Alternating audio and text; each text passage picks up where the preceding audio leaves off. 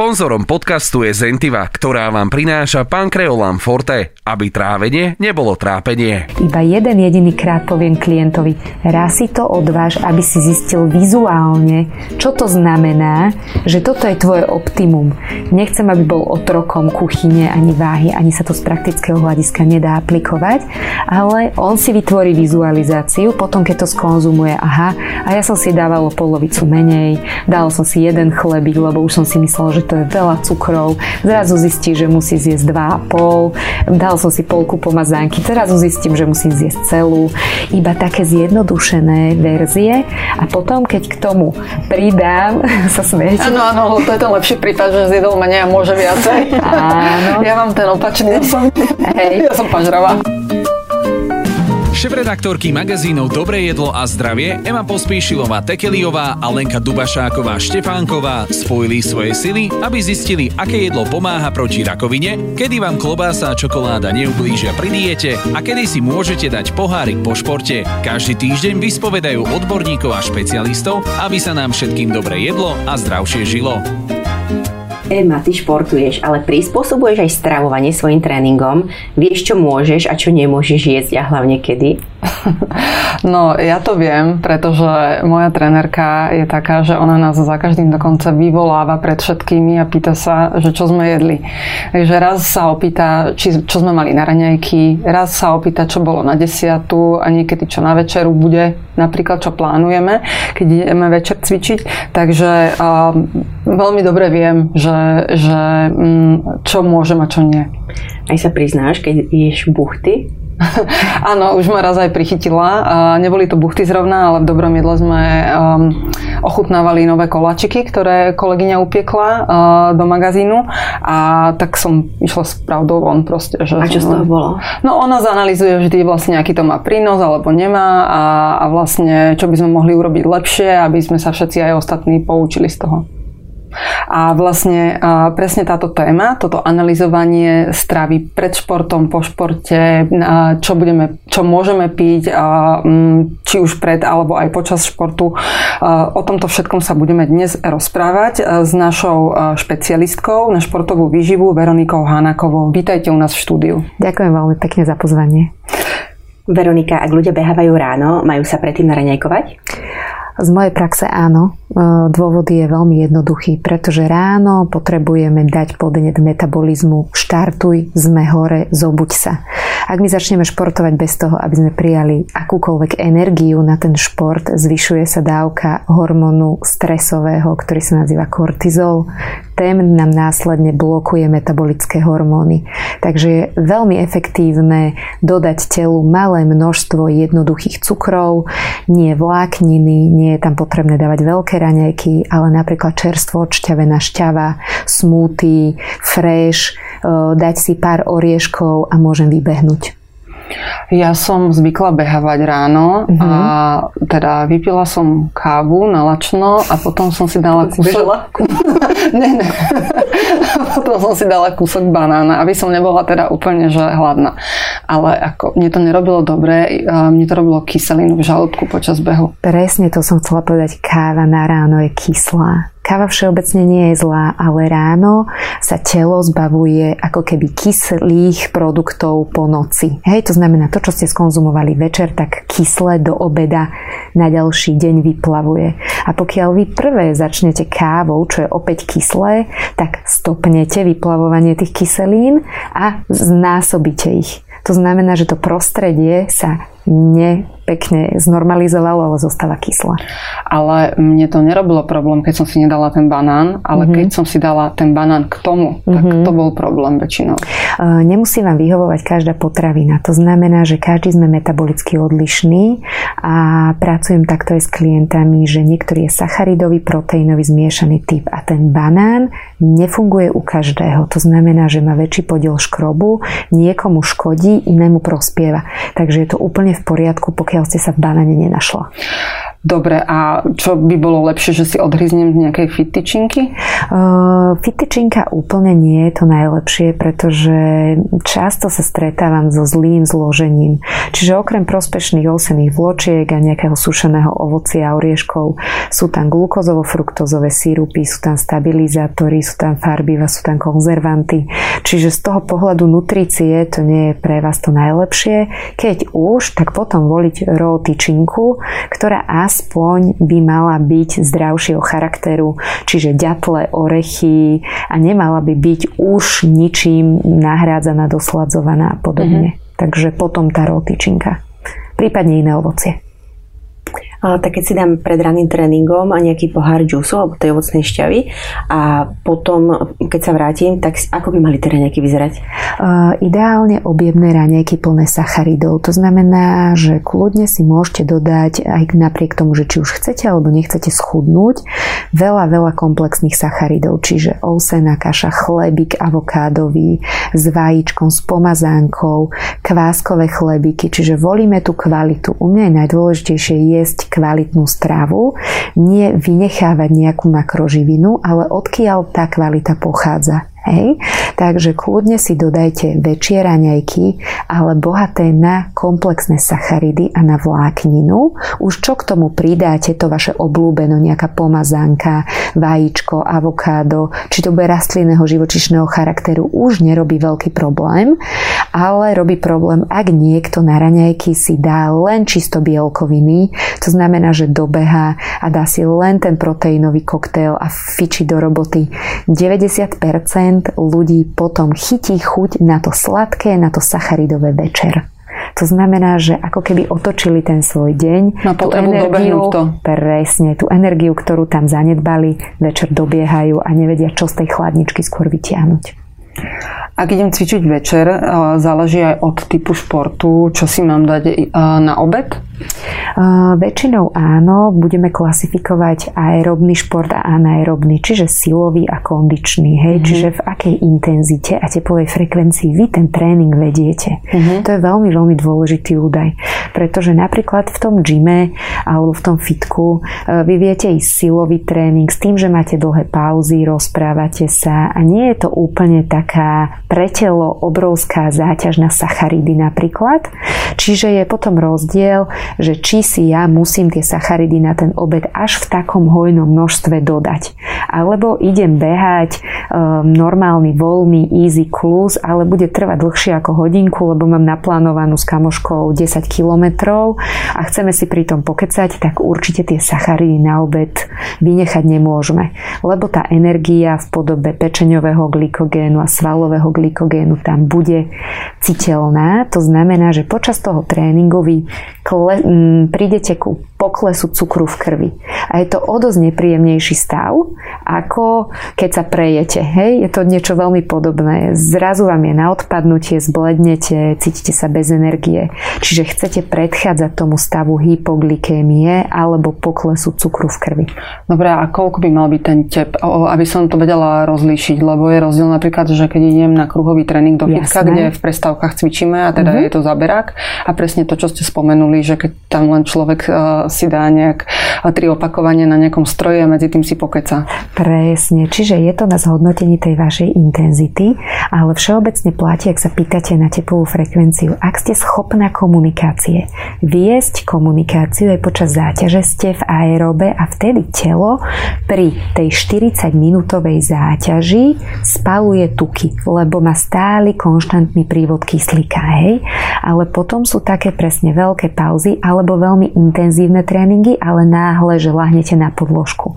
Že idete do vysokých tepov, kedy už ste v zadýchaní, už ste v tom anaerobe, ale zase príde prudký pokles. Hej, to znamená, že je tam veľké striedanie tej tepovej frekvencie a vtedy máte chuť viac na cukry. To znamená, že to telo práhne, že niečo by som si zobla, niečo sladké potrebujem vypiť alebo potrebujem si si do seba dodať. To znamená, že v taký deň, alebo keď, mm-hmm. keď uh, ma čaká taký tréning, tak mm-hmm. si mám dať na obed napríklad uh, zeleninové risotto? Presne tak. Určite si dodajte viacej sacharidov a nesiahať rozhodne po šalátoch mm-hmm. alebo s kúskom mesa alebo s kúskom syra. Nie je to efektívny obed, pokiaľ všeobecne očakávam dnes tréning, pretože príde tam ten vyšší výdaj a väčšia spotreba energie, aby to telo bolo na to predzásobené. Mm-hmm. Dokonca doporučujem dať si vegetariánsky obed, pretože mnohým ľuďom to meso ako živočišná bielkovina trávi niekoľko hodín, pretože je to z pohľadu metabolizmu tá najzložitejšia makroživina. Znamená, že ak vy si dáte meso s rýžou, vám to bude tráviť 7-8 hodín. Ak si dáte tú rýžu so zeleninou, bude vám to tráviť 2,5 hodiny. Hej? Takže je to rozdiel. Uh-huh. A keď by som teda mala jogu večer, uh-huh. tak čo odporúčate na obed? Závisí už od toho, čo sledujete. Ak ste v udržiavačke, tak si môžete dodať kľudne sacharidy. Ak chcete redukovať, tak dať si sacharidy na ten obed stoj, čo stoj, ale otázne je množstvo. To znamená, že ľudia, ktorí sa snažia zredukovať, tak by si mali odkontrolovať to množstvo na tých, sacha- na tých sacharidoch a nepreháňať to, ale určite ich nevynechávať. Čiže mm-hmm. tá yoga je, zase môže byť power yoga, môže byť dýchacia, môže byť, čiže aj tie alternatívy jogy sú rôzne, aj energetické výdaje, ale určite, ak by sme sa bavili všeobecne, sacharidy ja by som na obed u nikoho nevynechávala, skôr volila, ktorý sacharid je pre koho prospešnejší. Z mojej praxe vyplynulo, že napríklad ľudia napríklad nulky krvné skupiny zle tolerujú lepok Čiže oni si dajú naozaj na obed e, pita placku pizzu a sú nepoužiteľní a ľudia naopak Ačka sú po pici úplne plní energie, majú vitalitu, nerobím tá pšenica žiaden problém. Hej? Čiže je to zase trošku personalizované, ale mm, doporučovala by som rýža, nič nepokazíte, je bez lepku, dokonca hnedá obsahuje vlákninu, prípadne nejaké zrná alebo potom zemiaky varené v šupke, e, s nejakou zeleninou alebo s vajíčkom, nejaký prívárok strukovinový, kľudne si môžete dodať, aby to telo malo dostatok energie, ale nebolo to trávenie zaťažené mm. na XY hodín, že vy ešte prídete o 6 na tú jogu a ešte sa vám bude grgať po vašom obede, ktorý ste mala o pol 12. Hej, hej, hej. A olovrant tam nehrá žiadnu úlohu, alebo by ľudia vôbec nemali olovrantovať, ak idú po obede cvičiť? Určite by mali olovrantovať, mali by dodržiavať pri tejto ľahšej strave, nazvime mu ľahšiu, keďže ja ju nazývam takú, že odľahčenú od prebytočných živočišných bielkovín. Hej? A tie rastlinné bielkoviny aj sacharidovejšia stráva je do troch hodín vytrávená. Uh-huh. To znamená, že do troch hodín by tam mala prísť opätovne nejaká forma energie. Hej? Čiže aj ten olovrant by mal byť, ak plánujete ten šport, e, ochudobnený o vlákninu, čiže nedám si tam nejaké psílium alebo chia puding, ale práve naopak volím niečo, čo je cukrové alebo tukové. Hej? To znamená, že už podľa toho, aký tréning plánujem, tiež nie bielkovinové. Čiže ja nedoporučujem rozhodne žiadne tvarohy, jogurty, lebo to je zase mliečna živočišná bielkovina, ktorá bude trávená príliš dlho a aj keď veľa ľudí sa snaží, že ochráni zraním sval, no tak to zabudnite. To sa vám bude akurát tak tá kyselina vytláčať počas tréningu hore, takže určite je tam vhodné si dať ovocie bez šupky, prípadne čučoriedky, dať si pár orieškov, mandlové maslo s jablkom alebo rýžový polystyrenový chlebík, keď už potrebujem len rýchly cukor pre ten beh napríklad. Takže toto je fajn záležitosť, ktorú by sme mohli povedať. Takže dám si hrsť e, mandly napríklad. Napríklad. Hej, dnes, e, dnes idem na Nordic Walking Training okay. a teda dám si hrsť mandly, ale uh, koľko, aký je tam ten čas, uh, ako keby časový horizont medzi tým olovrantom a tým tréningom? Uh, pokiaľ idete na taký ľahší tréning, tak toto nie je až také úplne, že 100% nosné, hej. Pokiaľ by ste si tam dali ťažké bielkovinové jedlo, tak bielkovinové jedlo potrebuje mať rozostup pred tým tréningom aspoň tých 5 hodín, hej, ale ľahké mandle alebo lyžička mandle, mandlového masla s nejakým ovocím, prípadne s nejakým frešom, jablková šťava alebo proste tie šťavy, ktoré sú čerstvo vylisované alebo spotrebujte do 24 hodín, sú prospešné z pohľadu cukrov, vás nejako nezaťažia. Aj počas toho Nordic Walking náročnejšieho tréningu, že nebudete cítiť nejaké ťažkosti, čo sa týka trávenia, malo by to byť úplne v poriadku, pokiaľ tam nebude zastúpené veľké množstvo vlákniny, ktoré by potom spôsobilo stiahovanie vás o energiu, oberanie vás o energiu. Čiže vy by ste zvládla ten výkon, keby ste si dala vločky napríklad, ale mohli by ste sa cítiť taká, že neviem ísť na 100%, že cítim sa taká spomalenejšia, taká menej energická, ako keď si dám napríklad ten jablkový fresh. Moja trénerka, trénerka hovorí, že je lepšie ísť radšej hladný na tréning, ale nie, že úplne, že hladný, mm. vyhľadovaný, ale že radšej s prázdnejším žalúdkom, ako by mal byť plnší. Určite nemá byť preplnený, hej, bavme sa o tom, že aj tých orieškov si dáte za malú vašu dlaň, neziete celý sáčok, mm-hmm. mandlí, hej, lebo toto ľudia s obľubou robia. Napríklad ja považujem za fajn snack, keď už nestíhate aj dve kocky čokolády, že dodám telu len tomu metabolizmu signál, že tu je trošku energie, on je spokojnejší a nenastane ten pokles cukru.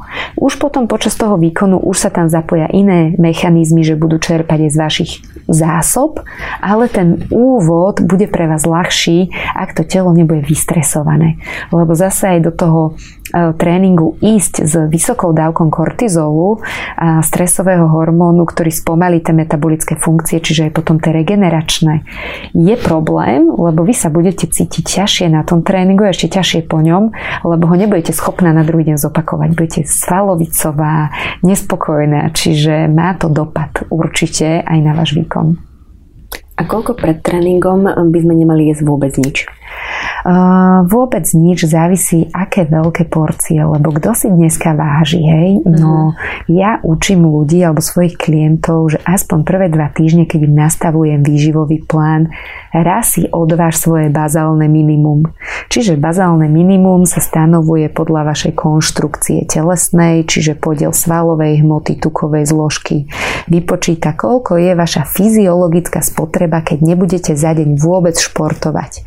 Len koľko miniete na dýchanie, vylučovanie, na základné v podstate funkcie, pohyb končatín, obliekam sa, umývam si zuby. Uh-huh. A veľa ľudí v snahe zlepšiť svoj fyzický vzhľad a možno kondíciu e, znižuje dávky a ide až pod tú bazálnu základňu, nazvime to, čiže on sa podvyživuje. A potom má veľmi veľké výkyvy toho cukru v krvi, osciluje príliš veľa, potom sa mu znižujú aj tie tréningové, pretréningové, potréningové časy, lebo on už nevie, že či je tak hladný, že už vidí štvormo, že tá motivácia u toho človeka je taká vysoká, že on dokáže potlačiť tie fyziologické funkcie z krátkodobého hľadiska. Z dlhodobého nemá to priaznivý vplyv na jeho výsledok výsledok, ani na to, ako sa cíti.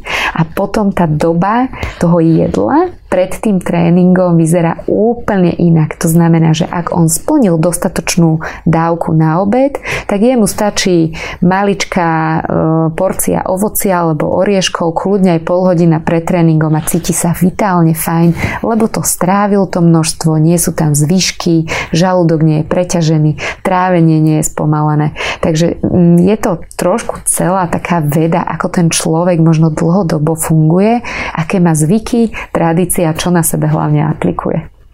Vy ste spomenuli, že um, pripravujete výživové plány mm-hmm. a vlastne mať dobre nastavený jedálniček je alfa, omega. A ja som uh, kedy si urobila takú chybu, že som sa um, som trénovala na taký jeden beh a, a proste viackrát, častejšie som teda trénovala a bolo to pre mňa náročnejšie, tak som si aj viac dopriala jedla vtedy. Určite. Uh-huh. A v konečnom dôsledku som pribrala.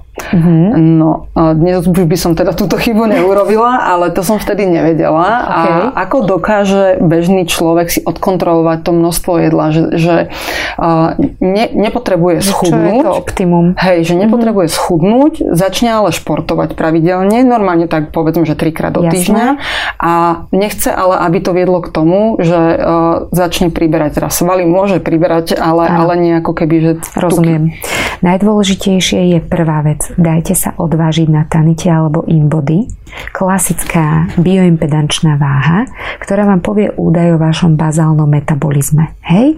Čiže to je základ kalórií. Napríklad u vás na 55 kg napríklad e, by to bolo 1300 kilokalórií, vymyslím si údaj. Hej? Potom vy si povedzte, toto musím každý deň skonzumovať, aby som nespomalovala metabolizmus ani aby som nepriberala, aby som v podstate si držala to svoje optimum a telo, čo potrebuje. Ak idem športovať, tak veľa ľudí už používa dnes inteligentné hodinky. Hej, to znamená, že má prehľad o tom tréningu, koľko energie má ten tréning stál. Napríklad idem tréning, ktorý vás stal 600 kalórií, máte tréning, čo vás stal 300 kalórií. Úplne jednoducho tie kalórie, ktoré ste spotrebovali tréningom, pripíšete k tomu bazálu. A to je to vaše optimum, ktoré by ste v ten daný deň mali skonzumovať. Hej? To znamená, že ak ja idem dneska tréning plus 400 kalórií, bazál mám 1300, tak dneska si mám tých 1700 kalórií ujesť. Hej? E, nemusíte si komplikovať život. Veľmi často výživový špecialista, tréner, kvalifikovaná osoba vám vie aspoň v prvej fáze dať nejaké gramy jedla. Iba jeden jediný krát poviem klientovi, raz si to odváž, aby si zistil vizuálne, čo to znamená, že toto je tvoje optimum. Nechcem, aby bol otrokom kuchyne ani váhy, ani sa to z praktického hľadiska nedá aplikovať, ale on si vytvorí vizualizáciu, potom keď to skonzumuje, aha, a ja som si dával polovicu menej, dal som si jeden chlebík, lebo už som si myslel, že to je veľa cukrov, zrazu zistí, že musí zjesť 2,5, dal som si polku pomazánky, zrazu zistím, že musím zjesť celú, iba také zjednodušené verzie a potom, keď k tomu pridám sa smiete. Áno, áno, to je ten lepší prípad, že zjedol menej a môže viacej. Áno. Ja mám ten opačný osobný. Hej. Ja som pažravá. OK. A veľmi veľa, keď máte takýto problém, tak sa mi stáva, že ľudia, ktorí jedia veľa, tak veľmi často pochádzali tie zdroje z menej kvalitných výživových hodnôt. Že ako keby boli bohatšie na tie anutričné, že veľa cukru, tuku, ale ako keby málo vlákniny, málo enzymov a potom dokážete toho zjesť niekoľkonásobne viacej, lebo telo stále nemá dostatok toho výživna. A ono to chce stále z toho množstva ešte vytiahnuť, ale nenachádza to tam. Takže vy stále jete a jete a jete a jete a jete. Dá sa to, ale áno, takto človeka upracem a potom mu len zvyšujem. To znamená, že mu ukážem, toto je minimum a keď trénuješ, tak o toľko to zjedz viacej, aby si nepribral, ale zároveň, aby si dosiahol ten svoj želaný efekt. Už sme si povedali o tekutinách, ano. o, o káve, že pred tréningom nie ranným. Hej. Môžeme si dať nejaký džusik. Ale ako je to počas tréningu? Čo môžeme piť? Počas tréningu zase závisí, aký je ten tréning, forma. Ak sme vo fitku a nejdeme veľmi intenzívne veci, kedy sa krv nezahusťuje, to znamená, že stihneme, máme aj pauzy sa porozprávať, tak úplne nám postačí voda, prípadne neperlivá minerálka, hej, aby sa vám negrgalo zase z tých bubliniek a z tej mineralizácie. Avšak, keď už idete behy alebo atletické tréningy, keď už je ten tréning náročnejší, pred tým tréningom voda, počas toho tréningu hypotonický nápoj, to znamená niečo rečie ako voda, takže sú to potom napríklad tie neperlivé minerálky, ktoré nie sú bohaté na všetky minerály, hej? čiže nemôžu byť ako keby vysoko zastúpené z pohľadu minerálov, pretože tie e, slúžia na dovýživu, ale nie na nariedenie e, obsahu krvi. Rozmýšľam nad tým, že to sú uh, vysoko mineralizované. Presne. O tých sa bavíme. Mm-hmm. Uh, tak tie, uh, aké by si, si zriedila s vodou? Uh, Pomôže mi to? Ono je to o tom riedení, ktoré už tam je mhm. prítomné, mm-hmm. čiže bolo by to šťastie riešenie, ako núdzový stav určite áno, len nie som si istá, že by to človek vedel trafiť. Mm-hmm.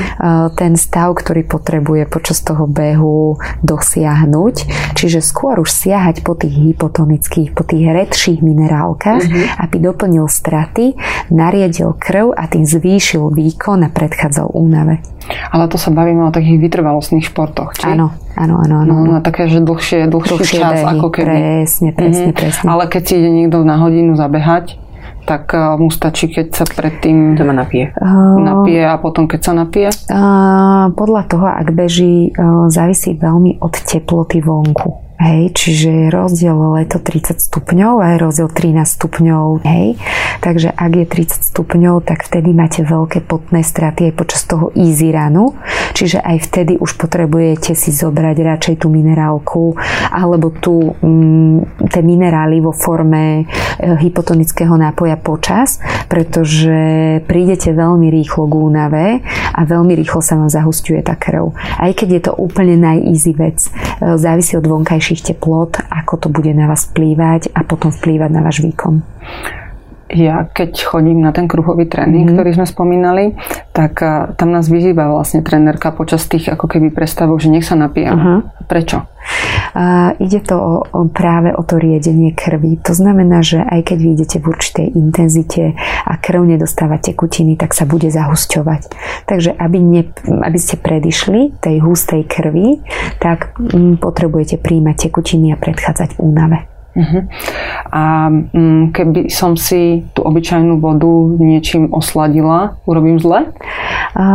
Ak by ste nesledovala žiadnu redukciu a ide o uh, celkovo zvýšenie um, hodnoty energie počas tréningu, nevidím v tom žiaden problém, len by som sa vyhla sladidlám, hej, že keď už, tak radšej si dajte uh, med alebo proste normálny cukor, uh, keď už je to nejaký bázový sírup alebo alebo podobne, že poznáte kvalitu toho výrobku, ako máte siahnuť po všetkých um, nápojoch, ktoré sú umelo sladené a príjmete o to zhoršiu vec ako energiu pre telo. Uh-huh.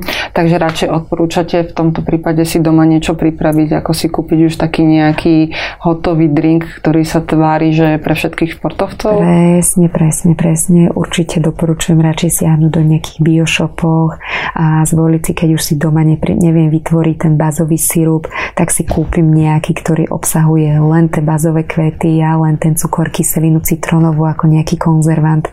A viete, že toto keď si cvrknem do vody, dodá mi to energiu, budem sa cítiť lepšie, vitálnejšie a nedodávam telu zbytočné mm, a nutričné látky. Uh-huh. A čo, čo, čoho sa napiť po tréningu potom, keď prídem domov? Keď už prídete po tom tréningu a sledujete si nejakú regeneráciu možno, tak je fajn dodať telu zvýšenú dávku proteínov, čiže môžete si dodať napríklad proteínový nápoj s vodou. Ja doporučujem ak sledujete možno nejakú svalovú výstavbu, že už každý, keď ide niekto cvičiť, tak chce, aby rýchlo zregeneroval. Ten proteínový nápoj nie je určený v žiadnom prípade na rast svalov, ale zabraňuje svalovici. To znamená, aby vy ste neroztrhali tie svalové vlákna, tak ten proteín ich tam regeneruje a zabraňuje tomu vytekaniu kyseliny mliečnej do krvi. Čiže vy sa cítite na druhý deň vitálnejšie aj po ťažkom tréningu a kvalitný napríklad proteín je v nejakej peptidovej báze najstrebateľnejší, je napríklad hovedzí hydrolizát, ktorý je bez zbytočných prímesí, sacharidov, e, obsahuje naozaj čisté proteíny na peptidovej báze, ktoré by ste z bežného jedla, napríklad z tuniaka alebo zo stejku, e, ťahali 4,5 hodiny. Hej, čiže v tom je rozdiel, že ak vy dodáte tie proteíny rýchlejšie, už naštiepené, tak to telo a tie svaly to vedia rýchlejšie, efektívnejšie využiť. Teraz sú moderné vegánske proteíny mm-hmm. a tie sú nejaké rozdielne oproti týmto? Každý mm, je možno, takto poviem, vhodný pre niekoho iného. Lebo tým, že mám za sebou naozaj že vysokú škálu ľudí, tak vidím, že to, čo vyhovuje jednému, absolútne nevyhovuje tomu druhému. Máme inú enzymovú výbavu, máme iné trávenie, máme inú genetickú mm, predispozíciu, čiže aj tie vegánske majú určite svoj zmysel. Napríklad ja som sa v nich našla, pretože aj ako Ačko krvná skupina cítim, že mám sklony k vegetariánstvu a napriek tomu, že robím vrcholovo šport, aj atletiku, aj behám, aj teda akože robím ten šport naozaj možno aktívnejšie ako bežný človek, cítim vplyv na regeneráciu po tých vegetariánskych produktoch, či svalová, či regenerácia, či kolagény. Naozaj sa to telo regeneruje rýchlejšie. A, a povedzme si teda ešte, že ten proteínový nápoj po cvičení by sme mali do koľko, do akého času vypiť? Ideálne, ak by sa vám podarilo do pol hodinky, ale neriediť ho, ak sledujete tú regeneráciu, neriediť ho s mliekom, s banánom, neurobiť z toho komplexné jedlo. Lebo na toto sa vždy pozerám, ak niekto naozaj si ten proteínový shake urobí ako náhradu jedla v práci, v ofise, že nechcem si dať McDonald, ale chcem si dať nejaké nutričnejšie jedlo a volí napríklad ten proteínový prášok, zmixuje si to, povedzme aj s tým mliekom alebo s tým banánom, je to v poriadku.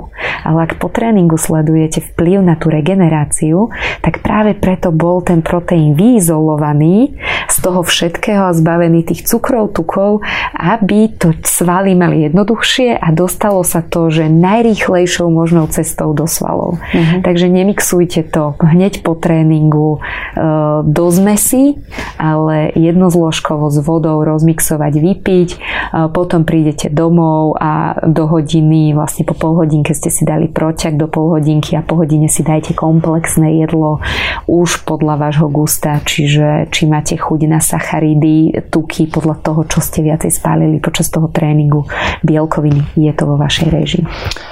A ja ešte um, poviem také, že keď um, pred tom našou trénerkou tam rozprávame, kto čo raňajkoval, tak niektorí moji spolu kolegovia alebo spolužiaci vo fitku, alebo jak by som ich nazvala, si dávajú práve tento proťak na raňajky, že do kaše.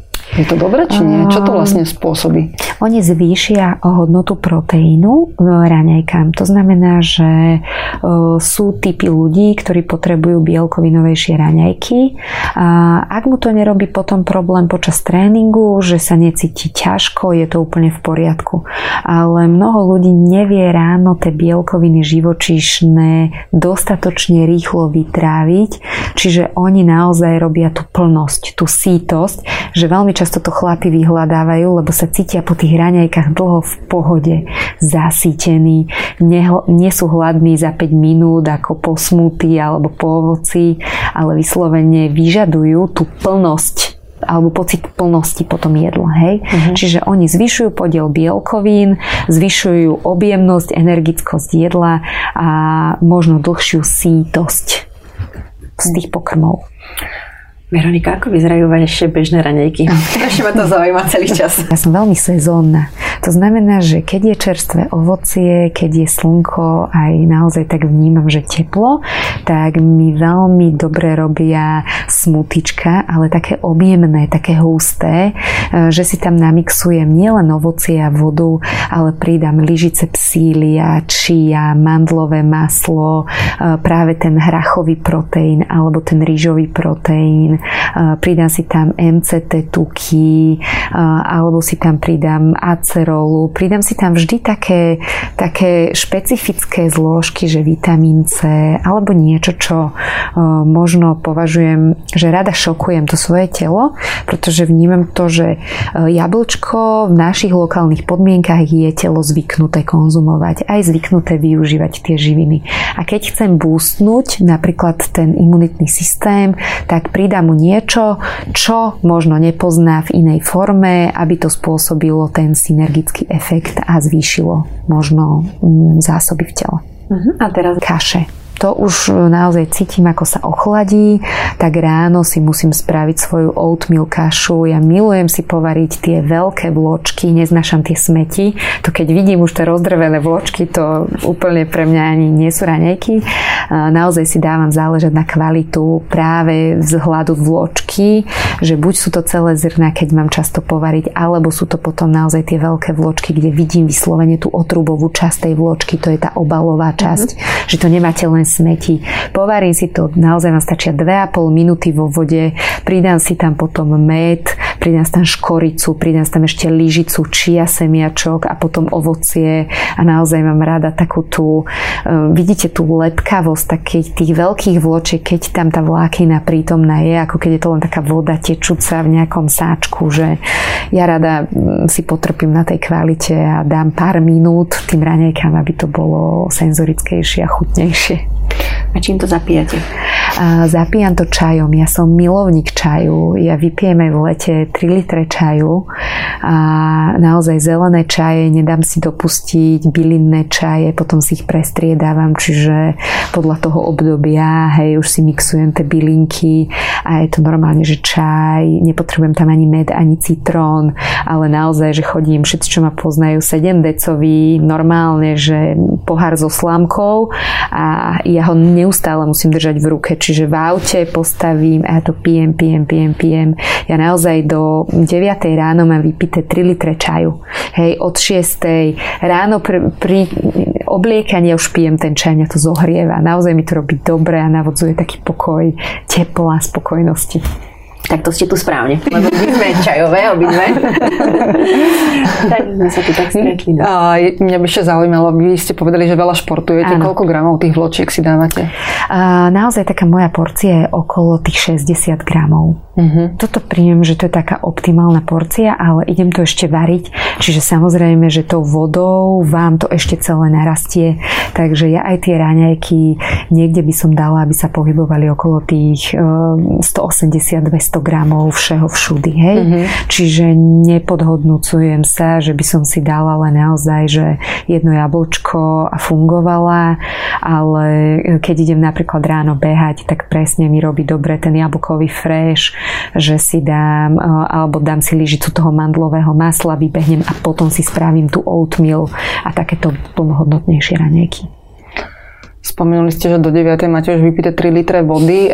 Dokáže sa vlastne pitný režim dňa odzrkadliť potom na večernom výkone? Že napríklad, keď niekto cez deň dostatočne nepil? 100% dostane sa, dokáže sa odzrkadliť nielen na vašom večernom výkone, ale aj vašej dennej produktivite.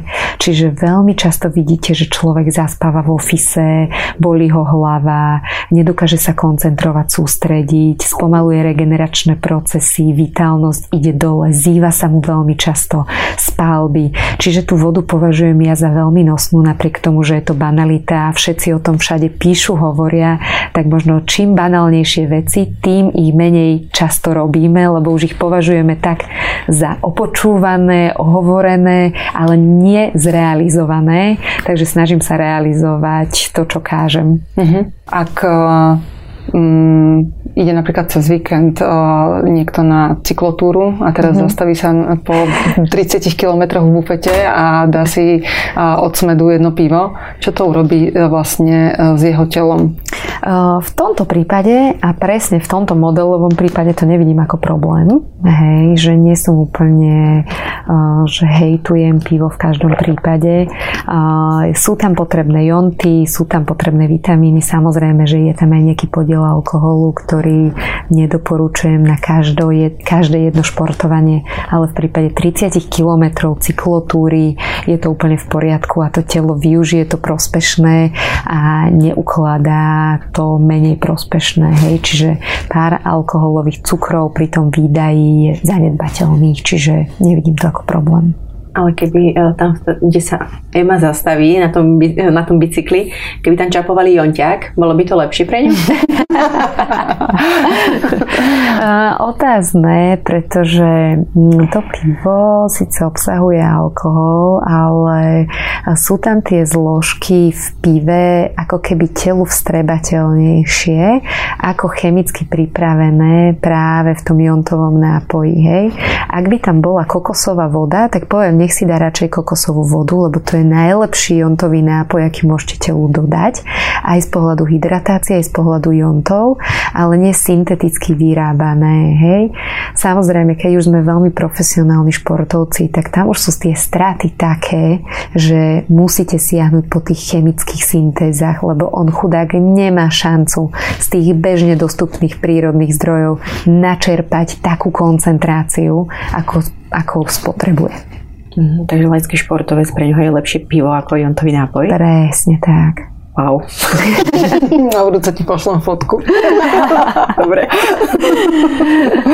Mm, na trhu je v ponuke veľa doplnkov stravy, náhrady potravín pre, eh, pre eh, športovcov. Mm, je niečo, čo je len nejaký reklamný trik, čo ho by sa mali ľudia ako keby vystrahať, lebo to je v podstate len, že im to berie peniaze z peňaženky?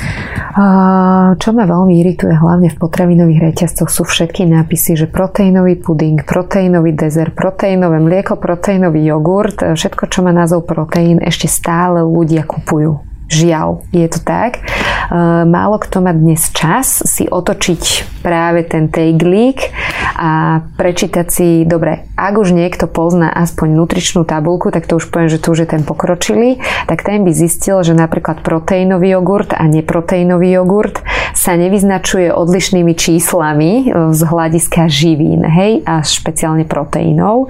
Je to skôr ten marketing a skôr ten predaj, vyzdvihnúť niečo, čo to prírodne prirodzene obsahuje, dochutiť to senzorickou chuťou, ako je slaný karamel, alebo dať tam niečo, čo je atraktívne, aby sa to lepšie predávalo, ale zaobalím do toho xantanové gumy, gvaranové gumy, stabilizátory, farbivá, zvýrazňovače chute, ktoré vás budú nutiť jesť toho ešte viac a viac a viac, rozdraždia vám receptory a vy nemáte už dno.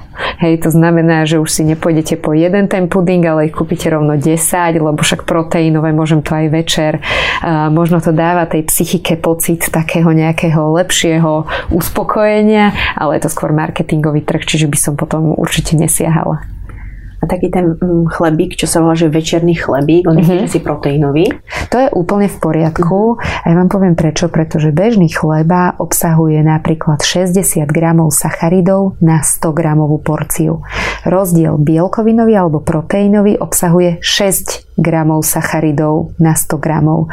To znamená, že je odlišný pomer sacharidov, mm-hmm. preto je určený práve na to večerné použitie, kedy už možno uh, bežný človek nepotrebuje taký veľký objem sacharidov, ktoré ak sú už není využité tréningom, že už si len sadnem k televízoru alebo konečne relaxujem pri knihe, tak sa mi budú pretavovať do tukových zásob, tak práve preto je vhodnejšie siahnuť napríklad potom menej sacharidovom chlebe chlebíku, opieť si to na z nahrianku, kde mám veľa semiačok.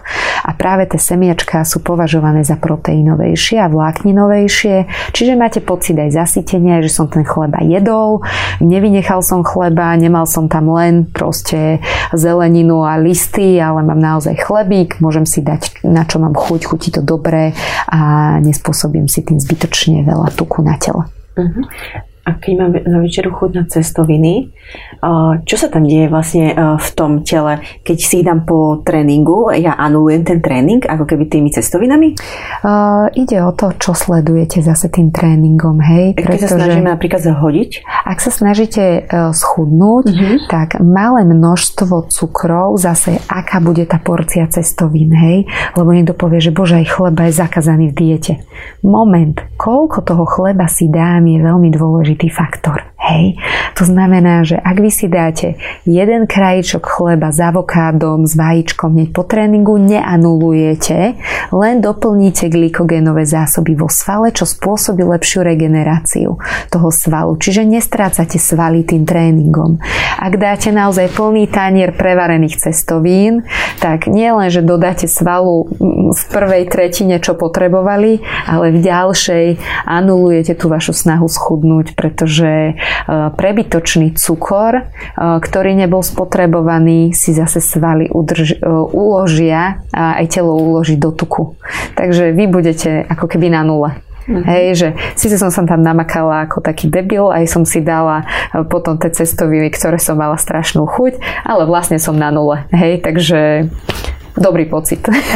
A čo sa v tom tele deje, keď si dá napríklad rybu so zeleninou? To znamená, že pôjde telo na lepšiu regeneráciu, intenzívnejšiu, ale bude vám chýbať to malé množstvo glykogénu. Hej? Čiže ja by som tam doporučila, dajte si rybu, dajte si zeleninu a dajte si k tomu dva malé zemiaky, čo je to najefektívnejšie, čo môžete urobiť, pretože telo doplní svalový glykogén, ale nebude ukladať sacharidy do tuku, čiže metabolizmus bude pracovať na 100% obrátky a vy budete redukovať aj po tom tréningu. Tie zemiaky treba uvariť v šupke? Tie zemiaky je fajn uvariť v šupke, pokiaľ máte domáci zdroj alebo nejaký lokálnejší. Ak neviete no-name zemiaky, tak ich radšej ošupte, ale ak máte naozaj že nové zemiaky alebo ste vykopali od susedov, neviem, lokálnejších dodávateľov, určite ich tam nechajte. Mm, povedali ste, že mm, môžeme si dať na večeru bielkovinový chlebík s niečím. Mm-hmm. Teraz vieme, že rybka by bola dobrá so zeleninou a teda s nejakým zemiačikom. Ak, ak si chcem dať na večeru uh, nejaké komplexné bielkovinové jedlo, mm-hmm. čo ešte by som si mohla dať? Uh, ak sa zameriavame na tú bielkovinovú zložku, tak veľmi obľúbenou slovenskou potravinou sú vajíčka. Naozaj ľudia si pripravujú ich najrychlejšie, či si ich vytvoríte práženicu, lečo s paprikou, s paradajkami, alebo si robíte volské oko, prípadne si to vajíčko dáte poširované s nejakým špenatovým prívarkom, že špenát naozaj len odstrihnete, povaríte chvíľu a hodíte tam vajíčko na tvrdo. Je to veľmi vďačná večera. Potom už naozaj, ak ste ten proteínový metabolický typ, tak aj kvalitný steak nie je na zahodenie, ryba nie je na zahodenie, tuniak je úplne v poriadku vo vlastnej šťave. Takže v konzerve. Keď už naozaj, že nestíham, hej, a nedovážajú zo rybárstva každý deň sem čerstvé ryby, musíme na Slovensku siahnuť aj po tých konzervách. Zlejte tú vlastnú šťavu, nalejem si to do misky a ja si tam kvalitný olivový olej dodám, že ešte pridám k tým rybám ten môj kvalitnejší olivový olej a ten si napríklad na topinku z toho bielkovinového chleba s cesnakom dám ešte ten tuniak s olivovým olejom, hej. Chutí to fajn, kto má rád cibulku, nakrájať tam cibulku, môžete si to dodať, je to super imunomodulátor, dodáte telu bielkoviny a aj nenasytené omega-3 masné kyseliny. Ja to robím podobne, ale ja si to zmiešam s kotičom a s paradajkami a vňaťkou petržlenovou. Super. No. Pokiaľ nie je tých mliečných výrobkov za deň vysoká koncentrácia, je to úplne vhodné. Je to fajn, aj vás to uspokojí a väčšinou uh, ľudia, ktorí sú že Bčka a Bčka, tak majú sklon k mliečným výrobkom aj v dospelosti. Oni majú na to enzymovú výbavu, robím to dobre. Aj ovčie síry, kvalitné kozie síry uh, sú veľmi prospešné, čiže cvikla kozí sír je úplne že super, pokiaľ si dáte na večeru, máte to veľmi rýchlo, efektívne. Ale taký tučný halumný už asi nie. Dajte si ho menej ide o to, že zase koľko si ja z toho síru dám. Halloumi je problematický nielen z pohľadu tuku, ale aj z pohľadu slanosti, čiže on obsahuje veľmi vysoký podiel soli. A je super po maratónskom výkone, hej, kedy naozaj sa neviete tej soli dojesť, lebo tie straty tam boli vysoké, ale pokiaľ sa v bežnom človeku, tak stačí naozaj rozdeliť sa s celou rodinou toho halloumi, dať si ten plátok v podstate toho síra k veľkému množstvu zelenine a zase ten bielkovinový chrumkavý chlebík alebo to nahradiť mozzarellou, ktorá možno nie je až tak slaná. Hm. To by som začala behať maratóny, nechcem si halumy užiť. Nie, lebo naozaj na Slovenskej republike máme prebytok soli v každom jedle. Žiaľ, reštaurácie používajú z pohľadu chutnosti väčšiu koncentráciu soli, tým pádom vy si to neviete úplne odsledovať, koľko soli za deň príjmete z tej bežnej stravy a keď si dáte ešte halumy, tak už je to nad rámec, že obličky majú naozaj problém. Mm, mne sa tak zdá vlastne z tohto rozhovoru, že vy tie vajíčka ste ako keby z raňajok najradšej presunuli na večeru, je to tak? Presne tak. Nemám s nimi vyslovene ani problém na raňajkách, keď už som, je to moja záchrana, keď už som niekde na hoteli, hej, tak vtedy si dám tú praženicu s tým chlebikom, lebo nie často tam nachádzam práve z tie svoje osené vločky, alebo tu, tie veľké. Hej, akože, že je to taká tá káša, viete, že to ani už nevyzerá dobre, že už to niekto jedol, takže v tomto čase výnimočne áno, ale pre mňa doma je to skvelá večera. Je to veľmi rýchle po tréningu, naozaj špenatové mafiny, že častokrát aj tie vajíčka rozrobím, dám špenát len do tých fóriem, nalejem vajíčka, osolím oprikovým na chvíľu do rúry, to je dokonalé. Jednoducho sa na to teším, chutí mi to a žiada si to moje telo práve pod večernom čase. Ideálne na tú večeru pre mňa dve vajíčka, tri už sú veľa cítim, že dve a radšej si tam pridám ešte nejakú inú formu avokáda, polovičku alebo kvalitný olivový olej, prípadne radšej to doplním inými tukmi. To je zaujímavé a ja som Ačko, krvná skupina, ale ja nemôžem vajíčka na večeru jesť. Ťažké? Mm-hmm, Závisí od toho, v akom stave možno máte aj e, celkovo tú životosprávu dlhodobo, že aké tuky, e, ak človek príjma dostatok orieškov počas dňa alebo sa snaží tie tuky ako keby do, dostatočne príjmať, tak už večer mu môžu byť ťažké, alebo aj tá slezina, aj tá pečeň proste môže byť inak zaťažená z pohľadu kofeínu, z pohľadu stresu, že aj toto zohráva zase tú rolu, ako vám to budú tie vajíčka možno večer stráviť strávené alebo nestrávené. Hej, čiže možno forma natvrdo, že bude robiť OK, niekomu len praženica robí zle. Čiže treba si tú formu vyskúšať a otestovať sám na sebe. Sú nejaké jedlá, ktoré by sme určite nemali jesť vôbec pred akýmkoľvek tréningom, pretože nás totálne položia, že nebudeme mať žiadnu energiu? Mm, ja by som povedala, že sú to klasické bielkovinové jedlá. To znamená, že ťažké bielkovinové jedlá, ako sú uh, vypražaný rezeň, hej, lebo som mamin, maminu nechcem, babku nechcem uraziť, ktorá spravila výborný nedelný obed, hej, ale ja mám ísť potom trénovať a ťažko sa mi jej vysvetľuje, že toto nie je pre mňa ten najideálne. Však povieš, vyšportuješ to. Nie, nevyšportuješ, lebo sa budem cítiť, že mi zakameňovali žalúdok, bude mi to tam dlho stáť a rozhodne by som to konzumovať nemal.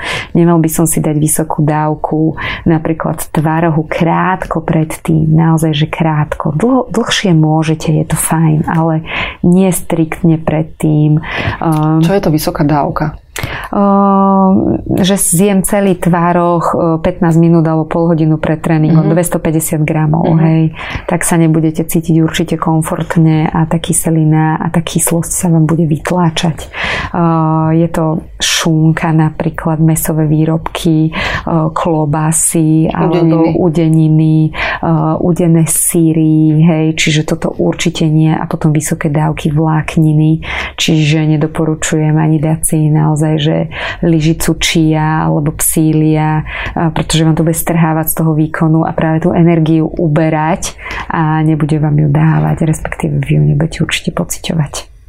A naopak existujú nejaké jedla, ktoré nám tú energiu dodajú, okrem tých dvoch kociek čokolády, že podáme lepší výkon, ale lepší výkon stále sa rozprávame pri tom bežnom človeku, ktorý bežne len športuje trikrát do týždňa napríklad. Ak je ten tréning, máme sa už potom počas toho dňa, tak napríklad vás boostne aj tá kávička, hej, čiže môžete si dať tú kávu pre tréningovú, napríklad s tým MCT olejom, alebo keď už musíte, tak...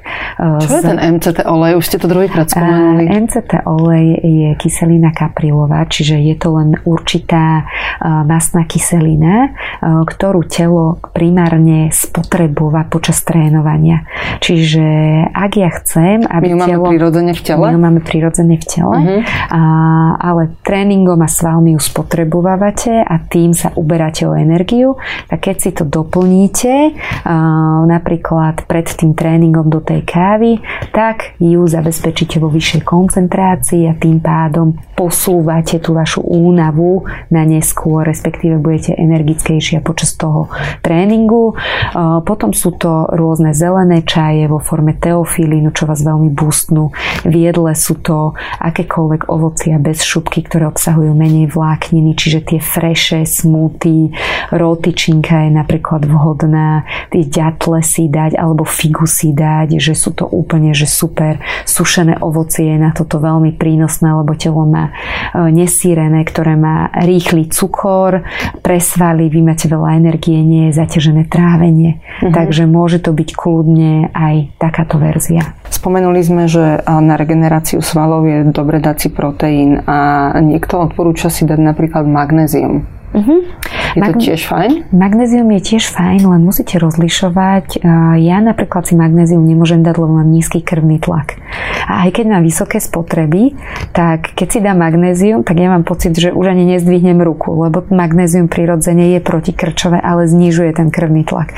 Takže, ale väčšina ľudí zase trpí vyšším krvným tlakom a aj taký bežný, bežná populácia má tendenciu k vyššiemu krvnému tlaku, tak určite by som to magnézium doporučovala, ale skôr ho prijať v tej minerálnej vode, kde je 40% vstrebateľnosť v porovnaní s tým farmaceutickým, kde je 4% vstrebateľnosť. Hej? Čiže ide zase o tú formu a väzby, ako to telo si dokáže navstrebávať z tej a z tej zložky. Uh-huh. Takže radšej potom si dodať tú minerálnu vodu. Čo sme sa dnes dozvedeli? Ak začínate deň športom, dobre urobíte, ak sa predtým naraňajkujete. Zobudíte tak svoj metabolizmus. Ak totiž raňajky vynecháte, zvyšte si hladinu stresového hormónu. Ak nie ste zvyknutí alebo hladní, postačí aj pohár pomarančového džusu alebo orieškov. Nezačínajte však kávou. Po rannom tréningu si doprajte objemné raňajky plné sacharidov a vlákniny, napríklad ovsenú kašu, chlebík s avokádom, vajíčkom alebo obľúbenou pomazánkou. Nie je dobré, ak vypijete iba proteínový nápoj, pretože je veľká pravdepodobnosť, že práve vás to večer dobehne a budete mať chuť s niečím zhrešiť. Ak športujete až večer, musíte dobre zvážiť, čo si dáte na obed. Meso s rýžou vám môže tráviť aj 7 hodín, kým rýža so zeleninou iba 2,5. Ak vám predsa len vyhľadne, môžete si dať olovrant. Odborníčka neodporúča tvaroch ani jogurt, pretože medzi jedlom a s obsahou bielkovín a tréningom by malo prejsť aspoň 5 hodín. Radšej si dajte ovocie, rýžový chlebík alebo oriešky. Nikdy však nechoďte na tréning hladný. A ako je to s nápojmi pred, počas a po športe? Vo fitku vám postačí voda alebo neperlivá minerálka. Pokiaľ idete behať alebo vás čaká náročný atletický tréning, pred tréningom si dajte vodu a počas tréningu hypotonický nápoj, teda niečo redšie ako je voda, napríklad neperlivé minerálky. Pol hodinu po tréningu si namiešajte proteínový nápoj s vodou, aby ste nemali na druhý deň svalovicu. Myslíte tiež na to, že ak cez deň zanedbáte pitný režim, odrazí sa to negatívne na vašej dennej produktivite a určite aj na večernom športovom výkone. Pre natáčaním každého podcastu vyzveme ľudí na sociálnych sieťach na Instagrame a Facebooku časopisov Dobré jedlo a zdravie, aby sa nášho hostia niečo opýtali. Pre Veroniku Hanákovú prišli tieto otázky. Olga sa pýta, môžem počas tréningu piť sladené nápoje, napríklad vodu so sirupom, o tom sme sa dnes už bavili, že môže. Áno. Ideálne, ak je to je vlastný sirup, ktorý Presne. som robila s cukrom. Štefan sa pýta, je obmedzené množstvo jedla, ktoré môžem zjesť po hodine behu alebo hodine vo fitku? Nesnažím sa schudnúť. Pokiaľ sa nesnaží schudnúť, tak to telo si vypýta to, čo spotrebovalo. Takže ak ten človek dlhodobo vedie vyvážený životný štýl, tak si môže v podstate dopriať tú porciu tak, ako si telo vyžaduje. Nemusí si to vážiť ani nemusí sa nejakým spôsobom obmedzovať. Marek sa pýta, športujem, ale snažím sa pribrať. Ako by mal vyzerať môj jedálny lístok?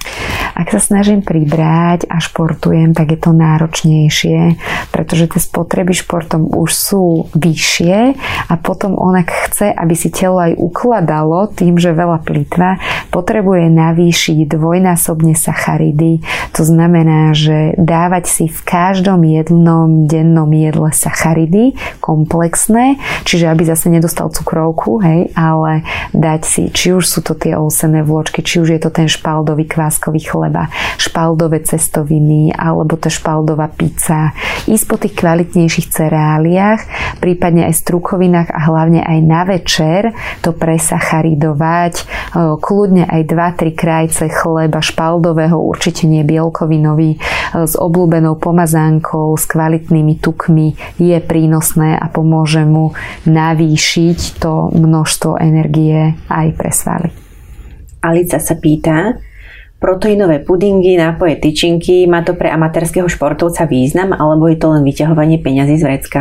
Je to len vyťahovanie peňazí z vrecka. nemá to tam svoj priestor a ani výživovú hodnotu. Hej, a nemá to potenciál ani pre toho profesionálneho športovca, pretože reálna koncentrácia tam nie je vyššia ako v bežnom produkte. Dobre, teraz sme tu pri uh, rubrike Môj obľúbený recept. Uh, prezrate nám, Veronika, um, recept, alebo poďme si spolu uvariť uh, na dobrú potréningovú večeru.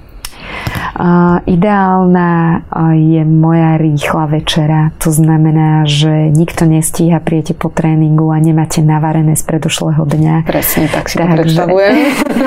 takže a ak nechcem stať ešte hodinu pri šporáku, uh, tak to bude presne večera, že tri bielkovinové chlebiky hodím na olivový olej na panvičku, na dve minútky osmahnem zľava správa, vyberiem, hodím tam dve vajíčka, urobím si vajíčko alebo omeletku, vyberiem svoj obľúbený biokečup z chladničky, dám si ho na tú topinku, dám si tam to vajíčko, dám si tam veľkú porciu zeleniny, to znamená veľká porcia znamená odvážte si to aspoň 150 gramov, to znamená všetko, čo je sezónne, ešte domíňate paradajky, papriky zo záhrady, tak si to kľudne dodajte a zakvapnem olivovým olejom, osolím a toto je moja, že naozaj topková rýchla večera, aj chutí, nemám pocit, že som v žiadnom dietnom režime a naozaj je to prínosné aj pre telo,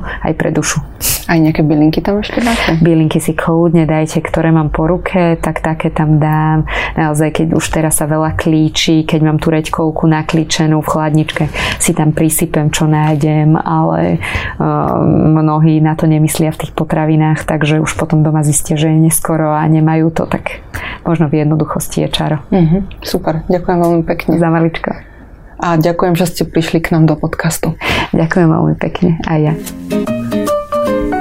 Šefredaktorky magazínov Dobré jedlo a zdravie Ema Pospíšilová Tekeliová a Lenka Dubašáková Štefánková spojili svoje sily, aby zistili, aké jedlo pomáha proti rakovine, kedy vám klobása a čokoláda neublížia pri diete a kedy si môžete dať pohárik po športe. Každý týždeň vyspovedajú odborníkov a špecialistov, aby sa nám všetkým dobre jedlo a zdravšie žilo.